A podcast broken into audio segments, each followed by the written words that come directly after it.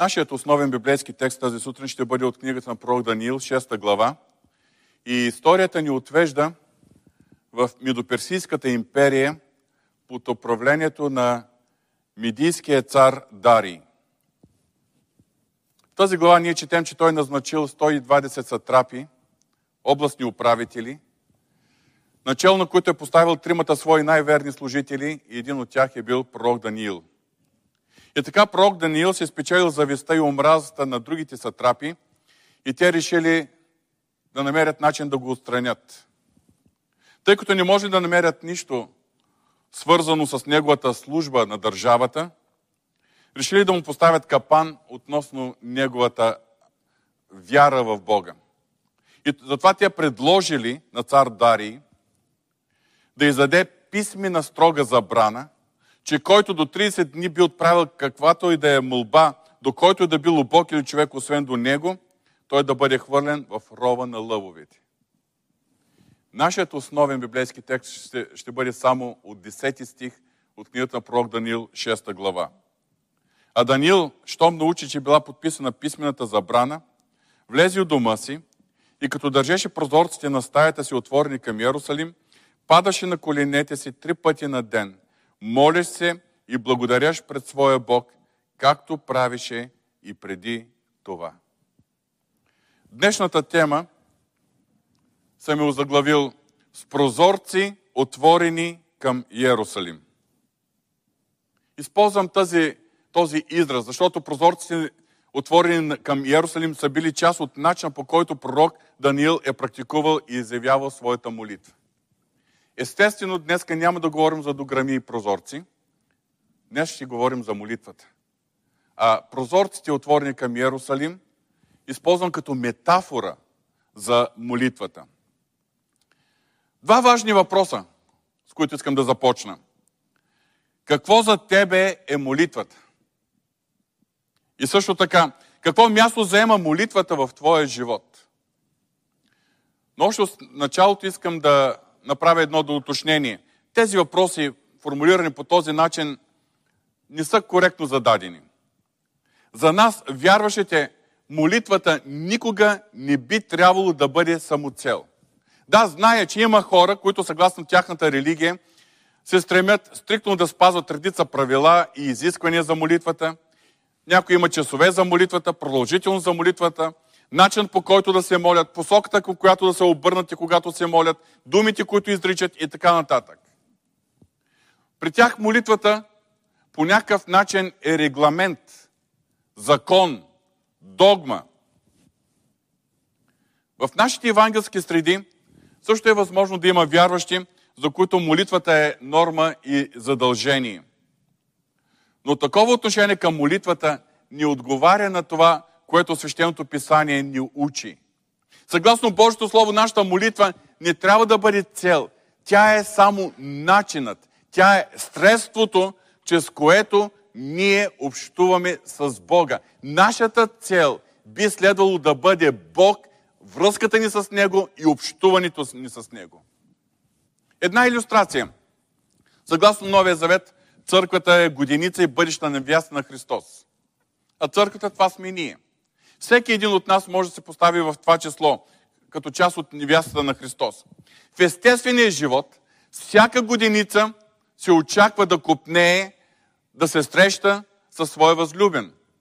Да прикарва повече и повече време с него, да го опознава, да си говорят, да споделят любовта си. Ако една годиница не купнее за среща със своя възлюбен, има нещо нередно в тази връзка. Има нещо, което не е както трябва. Аналогично, молитвата е срещата с нашият годиник, с Исус Христос. Ако в молитвата ни липсва пламъка, липсва купнежът по Христос, има нещо нередно. Нашият молитвен живот отразява нашето отношение към Христос. Отразява нашето отношение към Бога. Затова мога да задам горните два въпроса последният начин. Вместо какво за тебе е молитвата, бих задал въпроса какво за тебе е Христос? Какво за тебе означава общуването с Бога?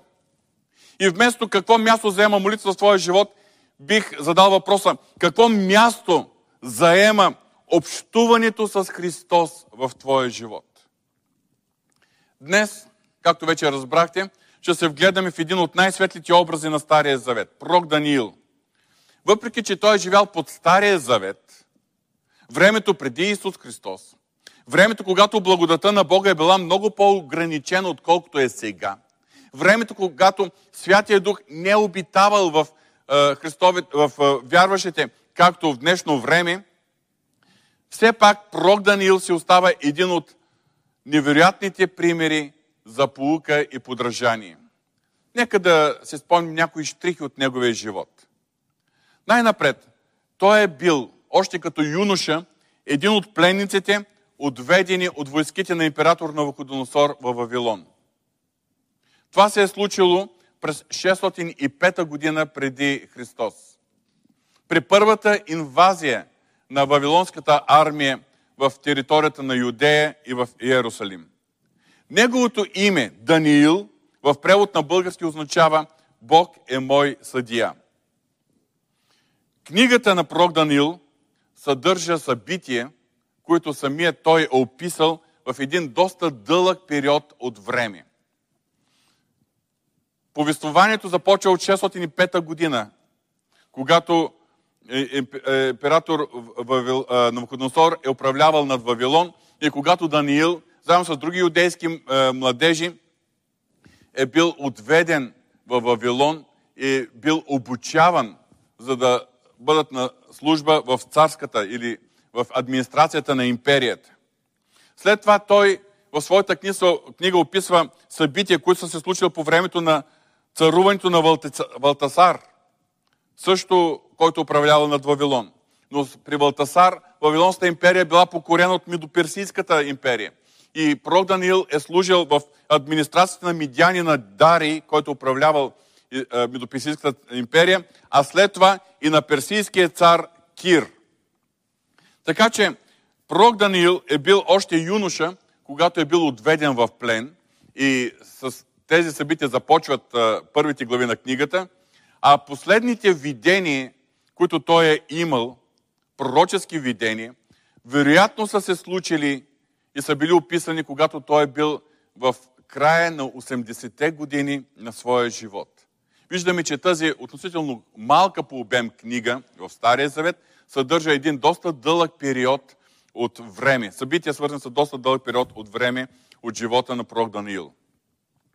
Първата ни среща с Даниил е било по време на подготовката му за държавна работа.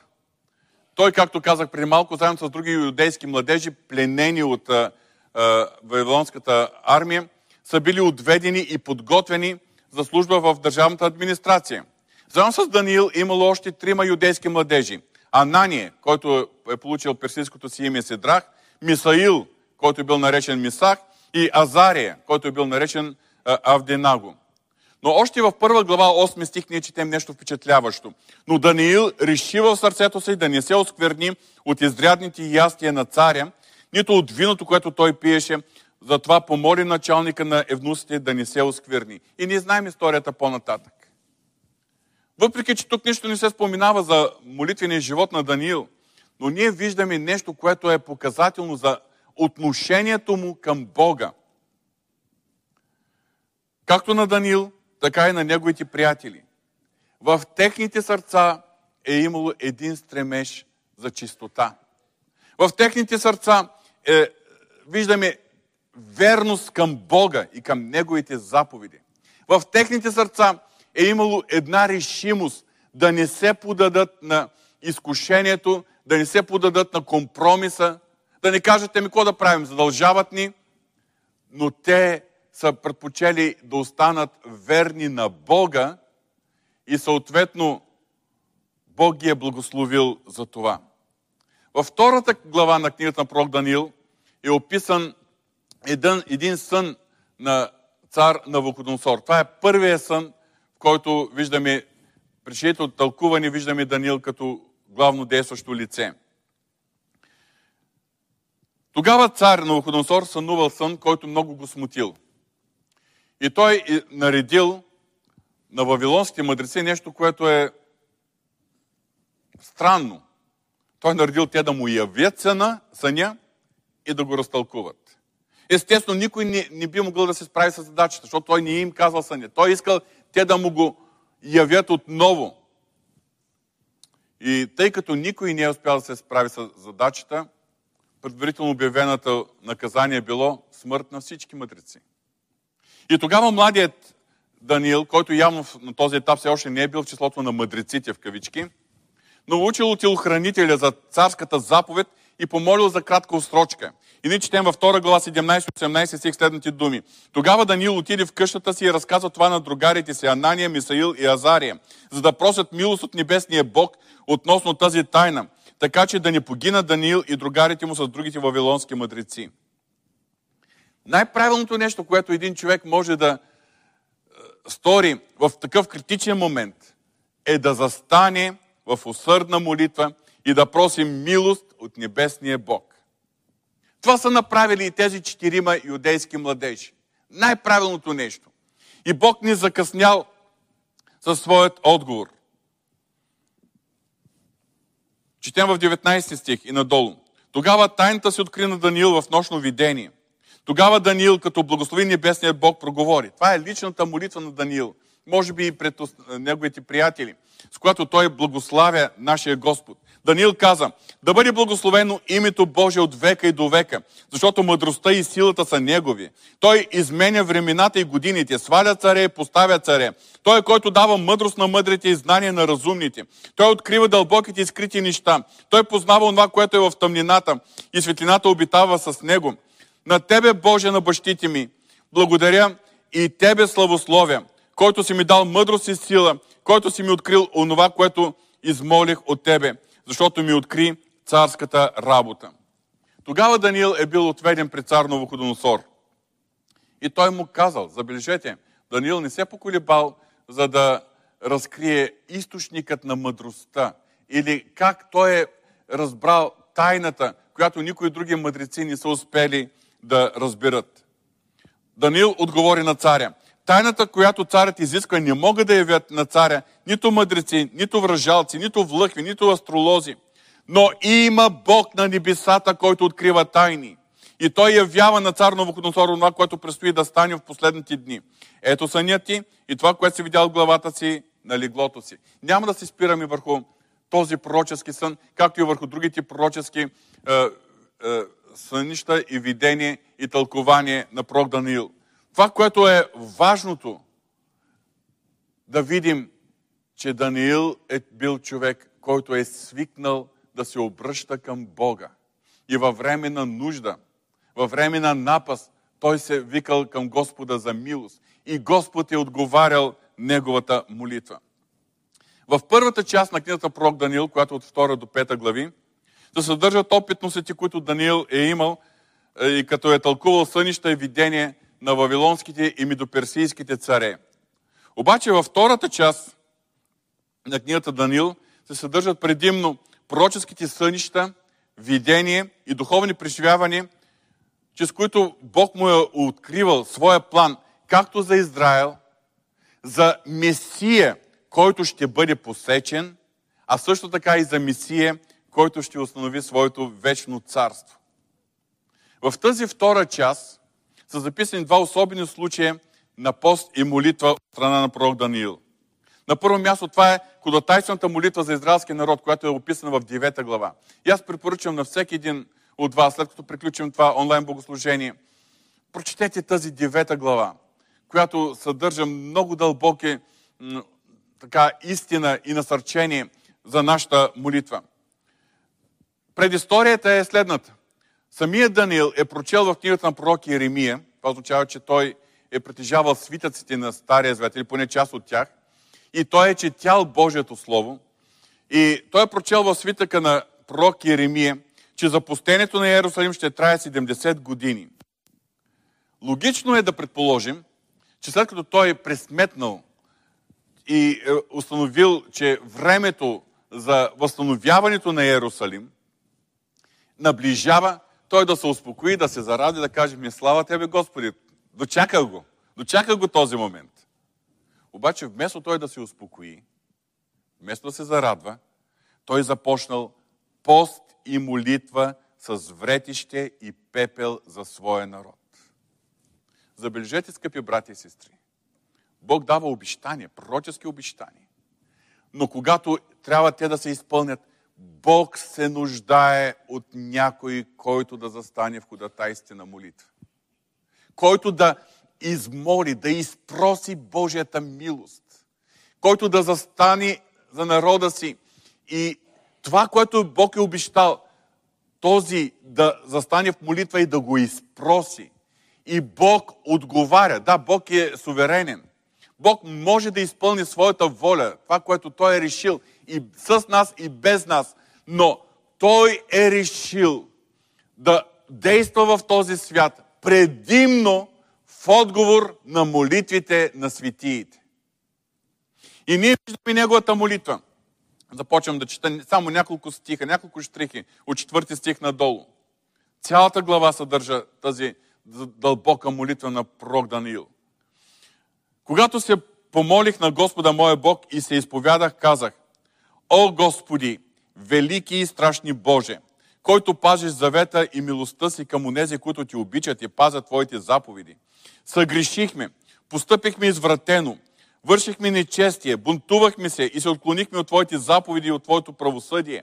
И не послушахме слугите ти, пророците, които говориха в Твое име на царете и началниците ни, на бащите ни и на целия народ на земята ни.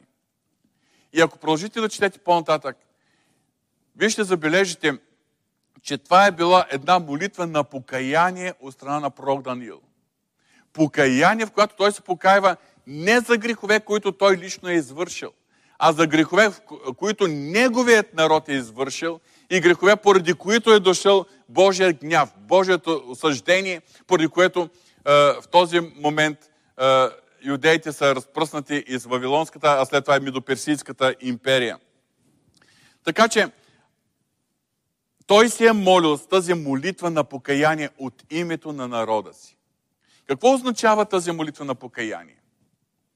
Тъй като Бог е изявявал чрез пророците, че заради греховете на народа Бог нанася съд. Даниил се е молил Бог да покаже милост, да прости греховете на народа му и да отегли своя съд от народа, си, от народа му, за да може Израел да се събере отново в земята си и Иерусалим да бъде възстановен.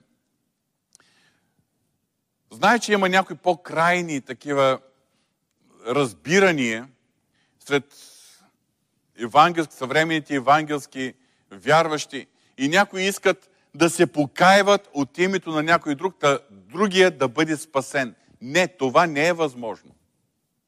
Не можеш ти да се покаеш заради своя съпруг или за твоите деца и те да бъдат новородени или спасени заради твоето покаяние от тяхно име.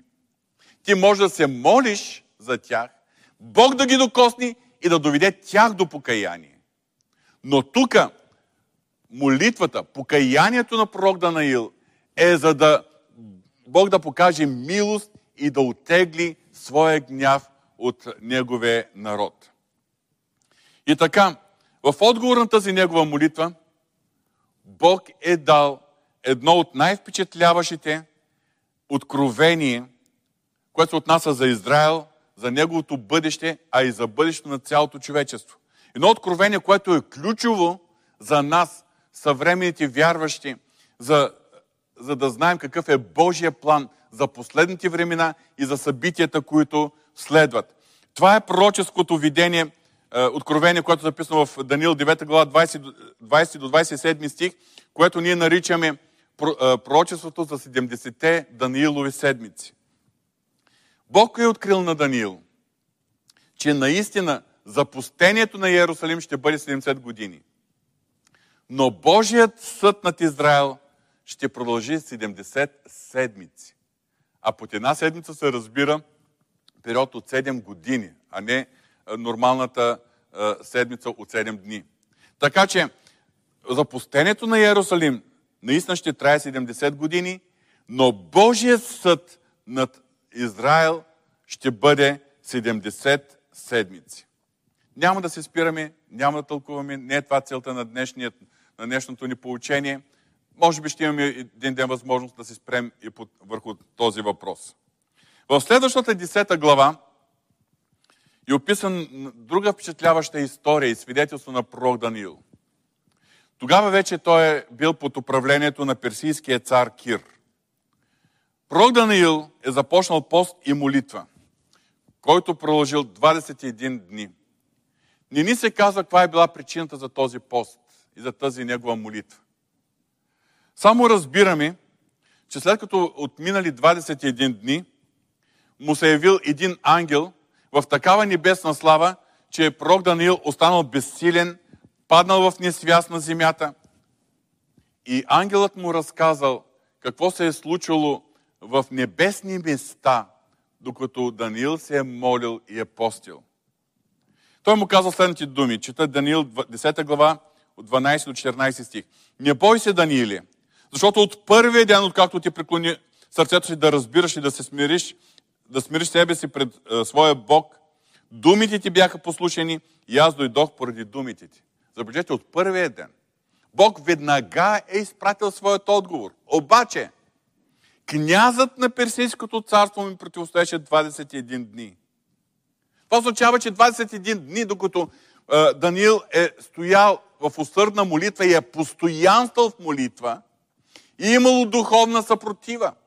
Имало е битка, имало е война в небесни места. Тъмните сили са противостояли на ангела, пратен от Бога, за да дойде и да донесе своят отговор на Даниил. Задавам си въпроса ми, ако Даниил беше прекъснал поста и молитвата на 20-я ден и не беше останал до 21-я, какво ще, ще да стане? Много е вероятно просто беше се разминал с Божият отговор. Това е едно насърчение за нас, скъпи брати и сестри, че когато ние се молим, в много случаите, в резултат на нашите молитви има духовни битки. Затова Божието Слово настоява и ни насърчава да постоянстваме в молитва. Особено когато става въпрос за е, нужди, свързани с това, нашият ни приятел да отстъпи. Нашият ни приятел е, да, да, да остави е, някой, който е в него, под негово робство. Например, ти се молиш за твоята съпруга или за твоя съпруг, ти се молиш за твоите деца или за твоите родители, ти се молиш за благословение на народа ни. И има битка в небесни места. И затова Словото Божие не насърчава да постоянстваме в молитва, докато получим отговор. Това не означава, че Бог не желая да отговори. Нашата настойчива и постоянна молитва ще бъде причината, поради която в даден момент ще има духовен пробив съпротивата на нашия ни приятел, на неговите тъмни сили ще бъде съкрушена и Божият отговор ще дойде до нас. И така ние виждаме, че докато Даниил е постил и се е молил, на небето е имало духовна война. Князът на Персийското царство. Това са духовните сили на честието, вероятно под, няк... под ръководство на някакъв виш демон от армията на тъмнината, се, са се съпротивлявали на ангела, изпратен от Бога до Даниил. И в даден момент е дошъл Михаил, друг воинстващ ангел, който е помогнал на първия, за да достигне до пророк Даниил и да му да донесе Божият отговор. Но това не е всичко. Ангелът му е предал и още едно послание – 10 глава, 20 стих. Тогава той каза, знаеш ли защо съм дошъл при теб? А сега ще се върна да воювам против княза на Персия. Този е княз на Персия, който му се противял 21 дена и който е отстъпил, когато е дошъл Михаил. Ще се върна да воювам против княза на Персия. И когато изляза, князът на Гърция ще дойде. Скоро след това, Медоперсийската империя била покорена от гръцката или македонската империя, начало с Александър Велики. Разбираме ли още една истина? Когато на Земята се случват геополитически събития, понякога ние си мислим, че великите политици са ги измислили, са успяли да ги решат. Не. Геополитическите събития се случват на Земята в резултат на духовни битки в небесни места – а тези духовни битки в небесни места, тяхното развитие се влияе от молитвите на светиите. Разбирате ли какво е значението на нас, на църквата, на светиите?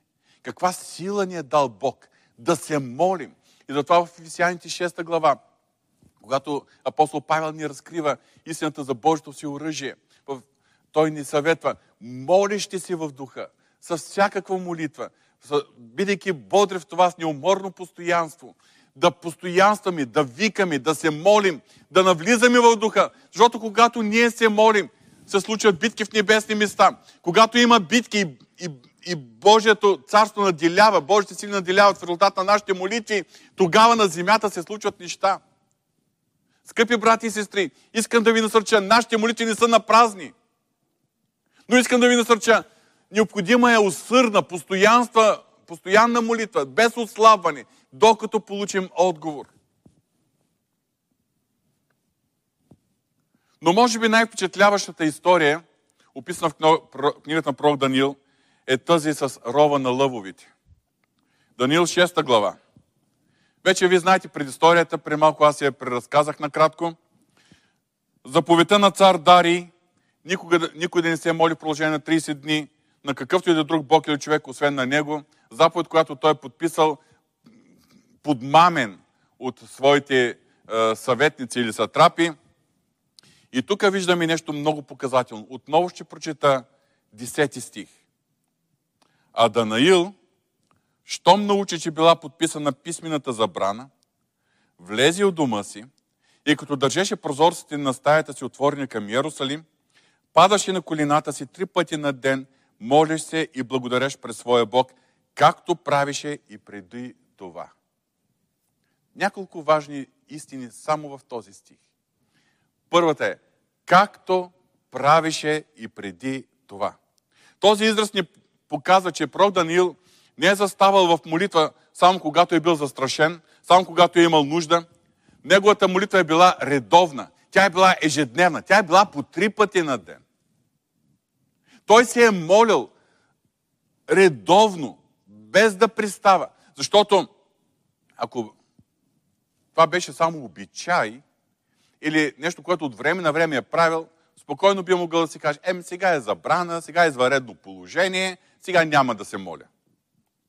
Обаче второто нещо, което виждаме е, че пророк Даниил не се е оплашил от забраната на император Дари. Той не се е опитал да, да изостави молитвата през тези 30 дни.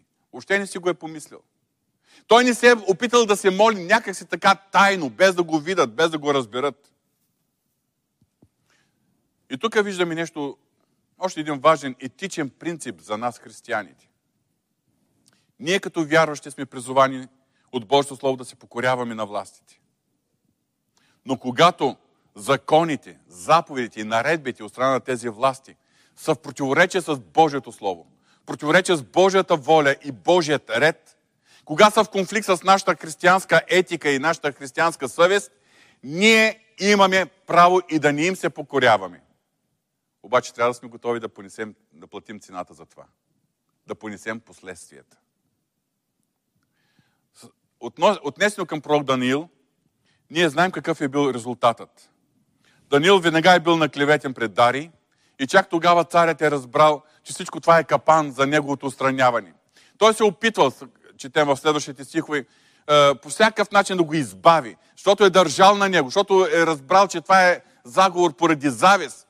Но тъй като той е подписал указ, подписал е забрана, а закона на мидяните и персияните не се отменя, това е бил важен закон, е, принцип в, държава, в тяхната държава, той не е имал никакъв друг изход, освен да изпълни това, е, което е заявил в тази писмена забрана. И поради тази причина Данаил наистина е бил хвърлен в рова на лъвовите. И в 6 глава 18 стих ни четем. Тогава царят отиде в палата си и пренощува гладен. Нито остави да донесат е, пред него музикални инструменти. И сънят побегна от него. Защото самият той е бил наскърбен. Самият той е, е бил съкрушен, че е трябвало да хвърли в гладните лъвове, че той е пратил на смърт, екзекутирал, може би, най-верния си служител. И все пак, явно в сърцето на цар Дари е имало някаква вяра. Защото продължаваме по-надолу. На сутринта царя стана много рано и побърза да отиде при рова на лъвовите. И като се приближи до рова, извика с плачевен глас към Даниил. Ако Дарий не е имал някаква вяра в себе си, не би се запътил сутринта рано към рова на лъвовете. Не би очаквал някаква друга развръзка, освен тази, която е най-логична, да намери само няколко глозгани кокала. Царят проговори на Даниил. Данииле, служителю на живия Бог. Забележете как Дарий е познавал пророк Даниил. С каква репутация е бил Даниил пред него. Данииле, служителю на живия Бог. Твоят Бог, на когото ти служиш непрестанно, можа ли да те отърве от лъвовете? Тогава Даниил отвърна на царя. Царил да си жив до века. Моят Бог прати ангела си да запуши устата на лъвовите и те не ми навредиха, защото се оказах невиден пред него. Също и пред тебе, царю, не съм извършил никакво прегрешение. Тогава царя се зарадва много и заповяда да извадят Данил от рова. И когато Данил беше изваден от рова, никаква повреда не бе открита у него, защото беше уповал на своя Бог. Това е чудото на Божието избавление от рова на лъвовете. Ние знаем, че Данил е бил избавен, но знаем, че други светии, било библейски герои или светии, които е, са живяли в следващите векове на църковната история, преминавайки през гонение, не са били избавени. Но важното е, че тези свети са били готови да платят цената за своята верност на Господа. Но в този случай Бог е избавил Даниил. Четем, че Дари е хвърлял в, огън, в а, а, рова на лъвовите тези, които са скорили заговора. И те са били моментално разкъсани от изгладнелите лъвове.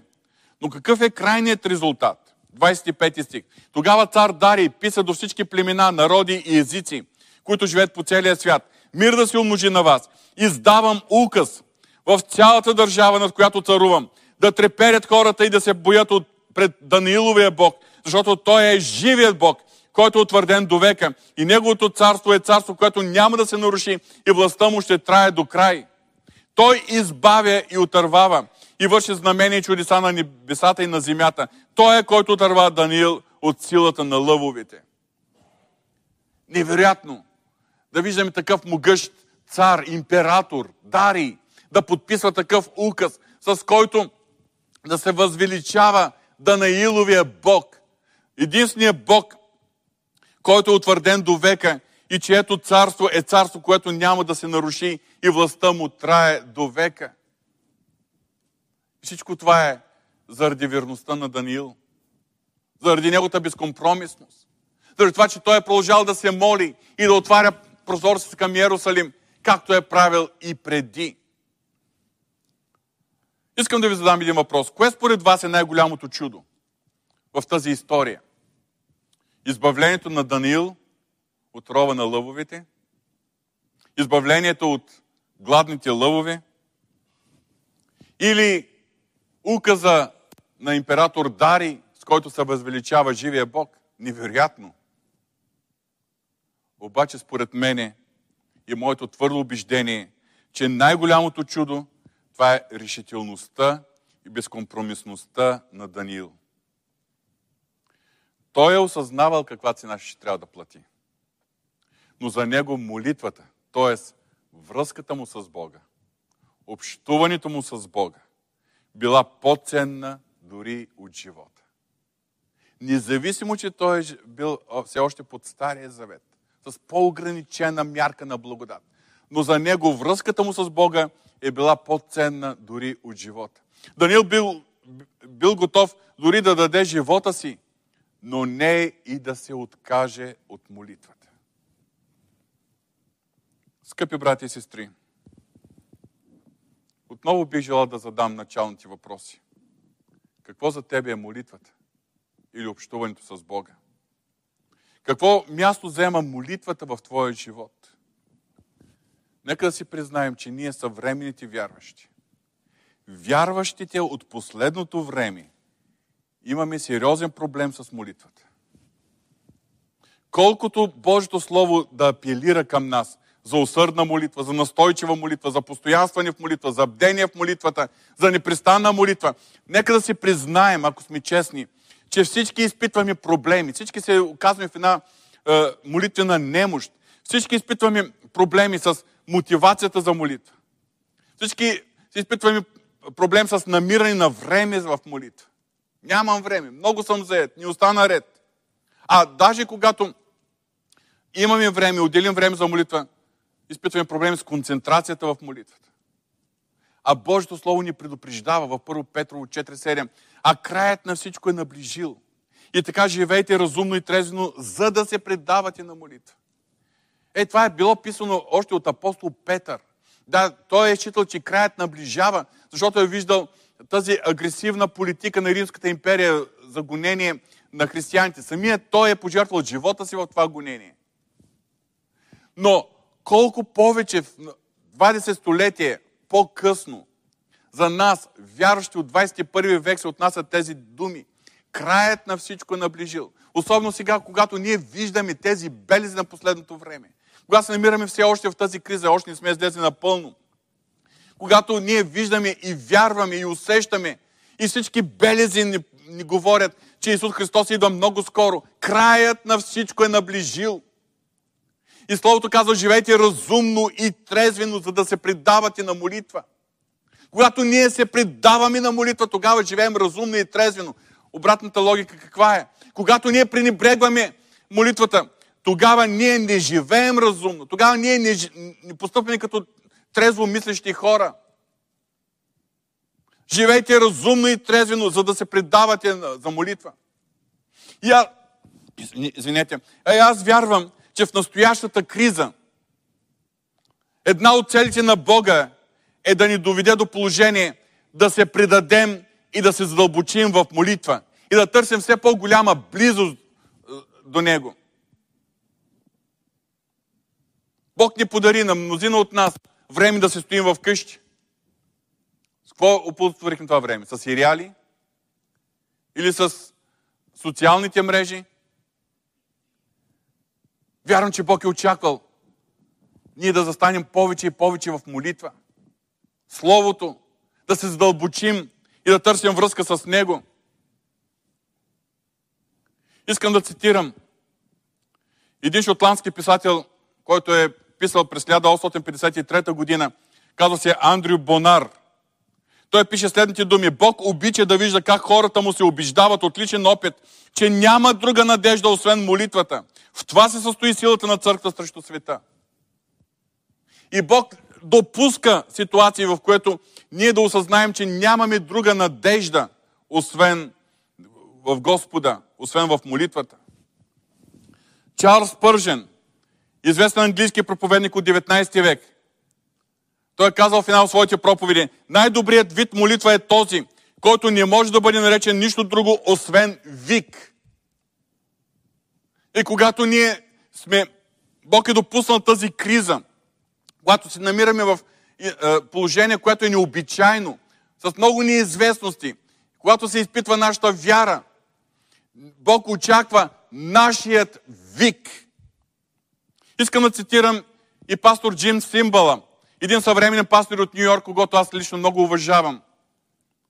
Той казва в една своя проповед, неприятностите са едни от най-добрите служители на Бога, защото те ни напомнят колко много и постоянно се нуждаем от Господ. Когато всичко е наред, ние забравяме да се молим. И не знаем защо, но искаме да продължим сами. Когато всичко ни е наред, забравяме да се молим.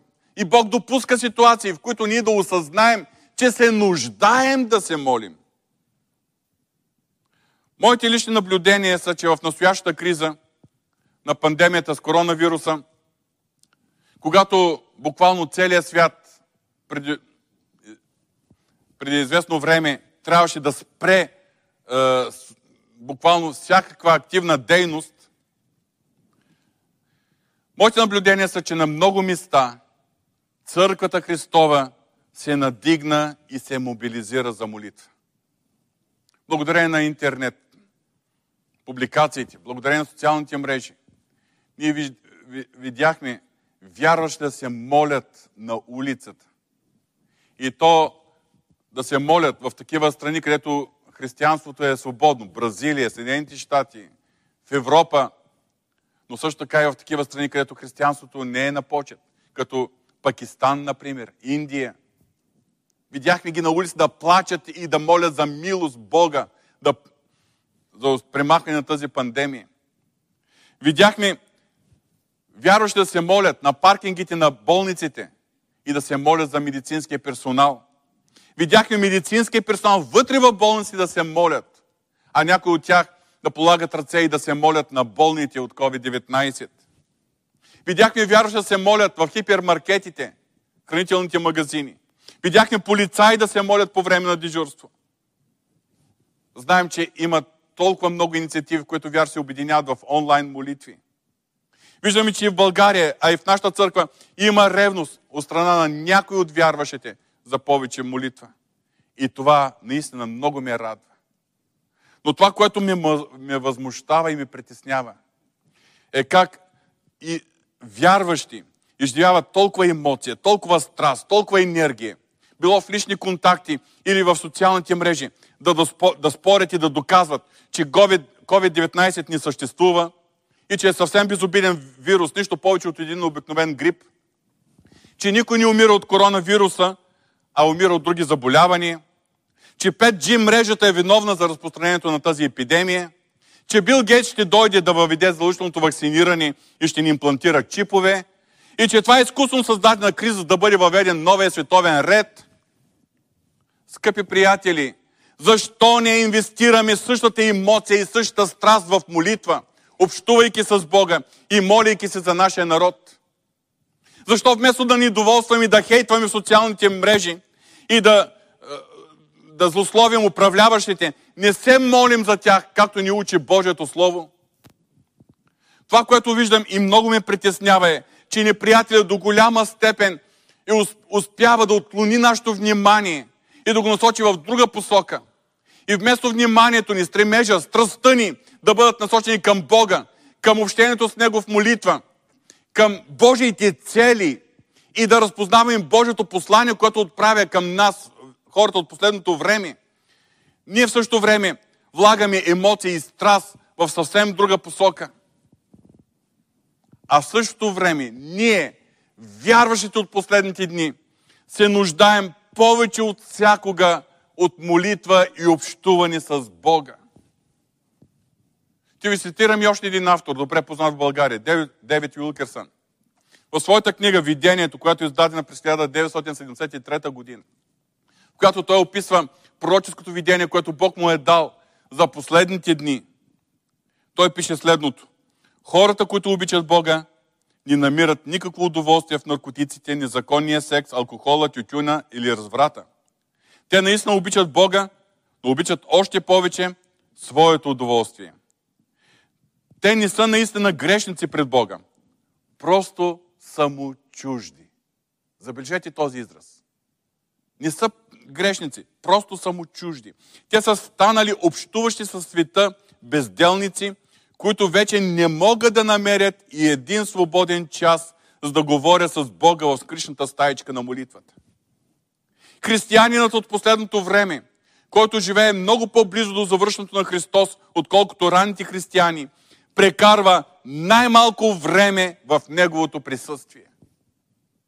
Ако това се отнася за нас, скъпи брати и сестри, това е много лош показател. Това говорим твърде зле за самите наш.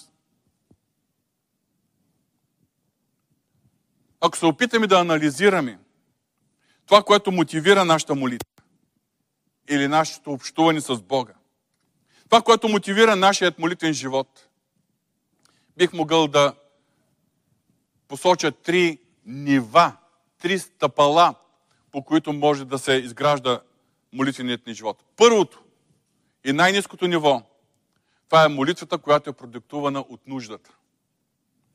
Това е молитвата, когато ние самите сме притиснати от някаква нужда. Когато преживяваме изпитания, болка, загуба или сме застрашени от нещо. И това е напълно правилно да се молим в такива случаи. Псалом 50-15 гласи, и ме призови в ден на напас, и аз ще те избавя, и ти ще ме прославиш. Или пък когато наши близки или други вярващи са в нужда. И това е правилно пред Бога.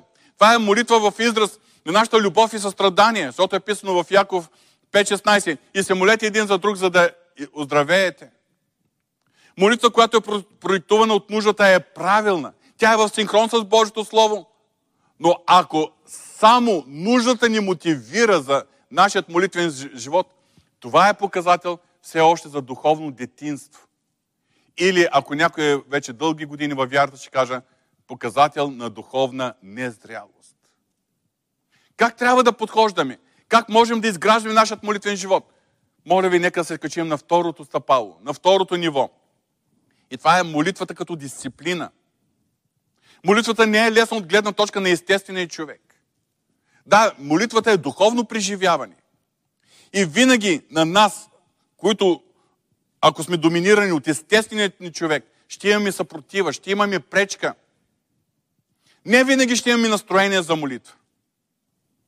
Дори да намерим настроение, не винаги ще бъдем мотивирани за молитва.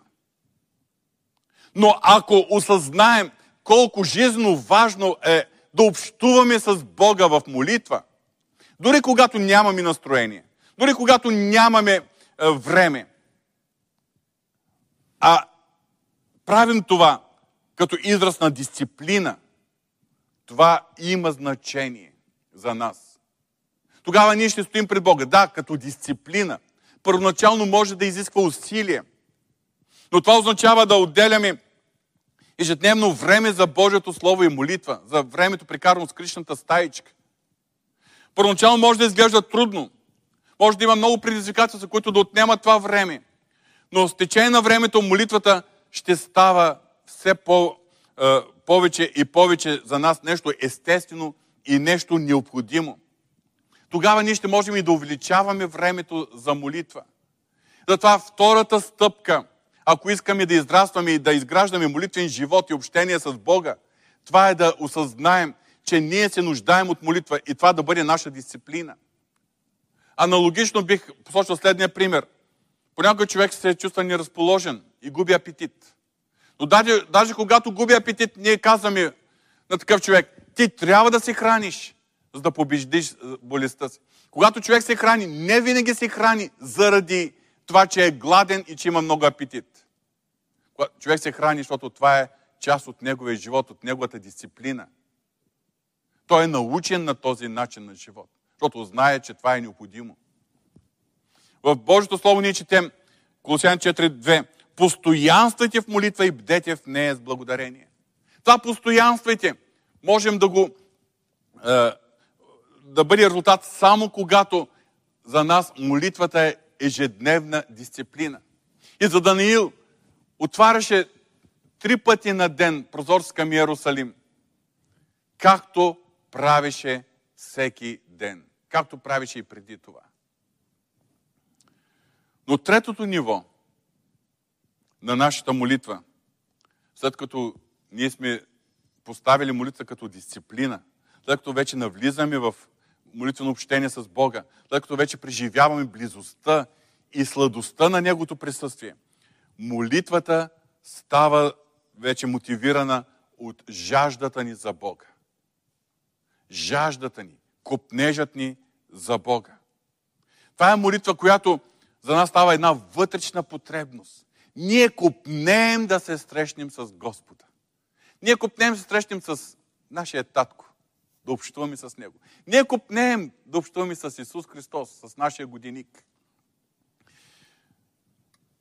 В Псалом 27, 4 стих, четем думите на Давид. Едно нещо съм поискал от Господа, това ще търся. Да живее в дома Господен през всичките дни на живота си, за да гледам привлекателността на Господа и да го търся в храма му. Забележете, да гледам привлекателността на Господа. Когато ние усетим тази духовна жажда. Това е когато вече ние сме открили и имаме това вътрешно откровение за привлекателността на Господа. Той за нас е привлекателен. В нас има купнеж. Ние не сме съгласни да, да се лишим от това време, което да прикарваме с Него. за да гледам привлекателността на Господа и да го търся в храма му. На много места в Божие Слово използва изрази като да търсим Господа или да чакаме Господа. Това не означава, че Господ се крие от нас. И ние трябва по някакъв начин да го търсим, за да го намерим, а той пак да бяга от нас. Напротив, той очаква от нас такъв купнеж и такъв стремеж да имаме към Него. И колкото повече израстваме в нашето общуване с Бога, т.е. в нашата молитва, толкова повече ние се приближаваме до Него и преживяваме Неговата близост. Преживяваме интимност с Господа. Толкова повече молитвата се превръща в наслада. Но не само в наслада, а и във вътрешна необходимост, потребност. И ние не сме готови, било човек или обстоятелства, да ни откраднат времето, в което да общуваме с Господа. Тогава, ако има някакви пречки за нашата молитва, ние ще се борим, но няма да се съгласяваме да пропускаме молитвата. За да ви се казва, че той отварял вратите, прозорците към Ярусалим, както е правил преди това. Това означава, че за него молитва е била дисциплина. Но самия факт, че той не е бил готов да се откаже от молитвата, това не показва, че той е бил точно на това ниво. За него молитвата е била по-ценна дори от живота. Той е бил готов да пожертва живота си, но не и да се откаже от молитвата. И така, отново достигаме до нашите начални въпроси. Какво за тебе е молитвата? Или какво за тебе е Бог и общението с Него? Какво място заема молитвата или общението с Бога в твоя живот? На пророк Даниил прозорци са били винаги са били отворени към Иерусалим три пъти на ден. Моят въпрос е, на къде са отворени твоите прозорци? Към грижите, към заетостите, към забавленията, към телевизията и филмите. Но аз искам да прибавя и още един въпрос. Какво мотивира твоята молитва? Дали нуждата, или дисциплината, или жаждата за Господа? И трите фактори, които може да ни мотивират, са правилни. Те са в синхрон с Божието Слово, но показват различно ниво на израстване във взаимоотношенията ни с Бога. И добрата новина е, че всеки вярващ може да расте. И Бог желая ние да растем в Него. Да израстваме в нашите взаимоотношения с Господа. Първоначално един вярващ може да се моли усърдно само когато изпадне в нужда. Или когато се чувства на друг, който е в нужда. Това е прекрасно. Като за начало е прекрасно. Но когато човек расте духовно, той се нуждае от нещо повече от това да се моли само когато има нужда. Тогава той би трябвало да осъзнае какво е значението на молитвата за неговия живот. И да започне да се моли, независимо от настроенията, независимо от това има ли, няма ли време. Тоест молитвата за него да бъде като част от неговата ежедневна дисциплина. И колкото повече човек, подчинен на дисциплината, която сам си налага, постоянства, все повече и повече ще опитва Господа. Все повече и повече ще преживява близостта с Него. Все повече и повече това общение ще му се ослажда. И така молитвата за Него става наслада и става вътрешна потребност, жизнена необходимост. Молитвата се превръща основният мотив на молитва се превръща духовната жажда. И аз вярвам, скъпи брати и сестри, че Божията воля, Бог желая тези, чието молитвен живот зависи само от нуждите, да вземат решение, още днес да вземат решение и да се подложат на дисциплината за молитва. Всеки ден. Да отделят време, ако е възможно в едно и също време на деня, но да имат време на саме с Господа в скришната молитва на стаечка. Време за разговор с Господа и за четене и размишляване върху Божието Слово. А този, който вече е приел молитвата като дисциплина, все повече и повече да издраства, да отваря сърцето си, да преживява Божията близост и за него молитва да бъде наслада и пропита с духовна жажда и ревност за Господа. И затова се обръщам към всички мои брати и сестри, към всички повярващи. Моля те, вземи решение да растеш в молитва. Вземи решение да задълбочаваш своята молитва. Вземи решение да се изкачаш от едната стълбичка на втората, от втората на третата. Но никога не се примирявай, ако твоят молитвен живот е в застой. И още един важен въпрос. Може би днеска ми слуша някой, който до този момент никога не е имал лични взаимоотношения с Бога. Може би в този момент ме слуша някой, който не разбира за какво му говори. Как може човек да общува с Бога? Искам да ти кажа, скъпи приятелю, това, което говоря днес, е достъпно и за теб. Бог е промислил начин ти да общуваш с Него. Затова Той е изпратил Исус Христос. Исус Христос е станал новият и жив път, чрез който ние можем да достигнем, да открием Отец. Да влезем в Негото присъствие и да живеем там. Исус Христос каза, аз съм пътят и истината и животът. Никой не идва при Отца, освен чрез мен. Затова, за да направиш своята първа крачка в общуването с Бога, осъзнай две неща. Първо, че всеки човек е грешен. Не искам да ти обида персонално, но това се отнася и за мен, това се отнася и за тебе. И ти, и аз, ако не е Исус Христос и вярата ни в Него, всички хора, ние сме грешници. И ако ти осъзнаеш своята греховност и се обърнеш към Бога с покаяние, с, този вик, Господи, прости ми, осъзнавам, че съм грешен, признавам, че съм грешен, прости греховете ми, осъзнавам, че заслужавам Твоето осъждение. То, тогава искам да ти кажа и втората истина, която Божие Слово ни, ни посочва, че затова Исус Христос е дошъл на тази земя. Затова Той е страдал на кръста и умрял и е пролял своята свята кръв. Защото там на кръста Той е понесъл и твоите грехове и беззаконие както и моите и греховете и беззаконите на цялото човечество. Ако ти осъзнаваш, че си грешен и викаш към Бога, Бог да ти прости греховете, то тогава повярвай, че Исус Христос е понесъл твоите грехове и беззаконие. Че Той е умрял заради тебе и е възкръснал за твоето оправдание. И ако ти вярваш това, в този момент ти за първи път при живота си ще влезеш в лично общение с Бога. А искам да ти кажа, че няма по-велика привилегия за смъртен човек, човек, който е в плът и кръв, да има общуване и да може да влиза в присъствието на безсмъртния, великия, святия, необятния Бог.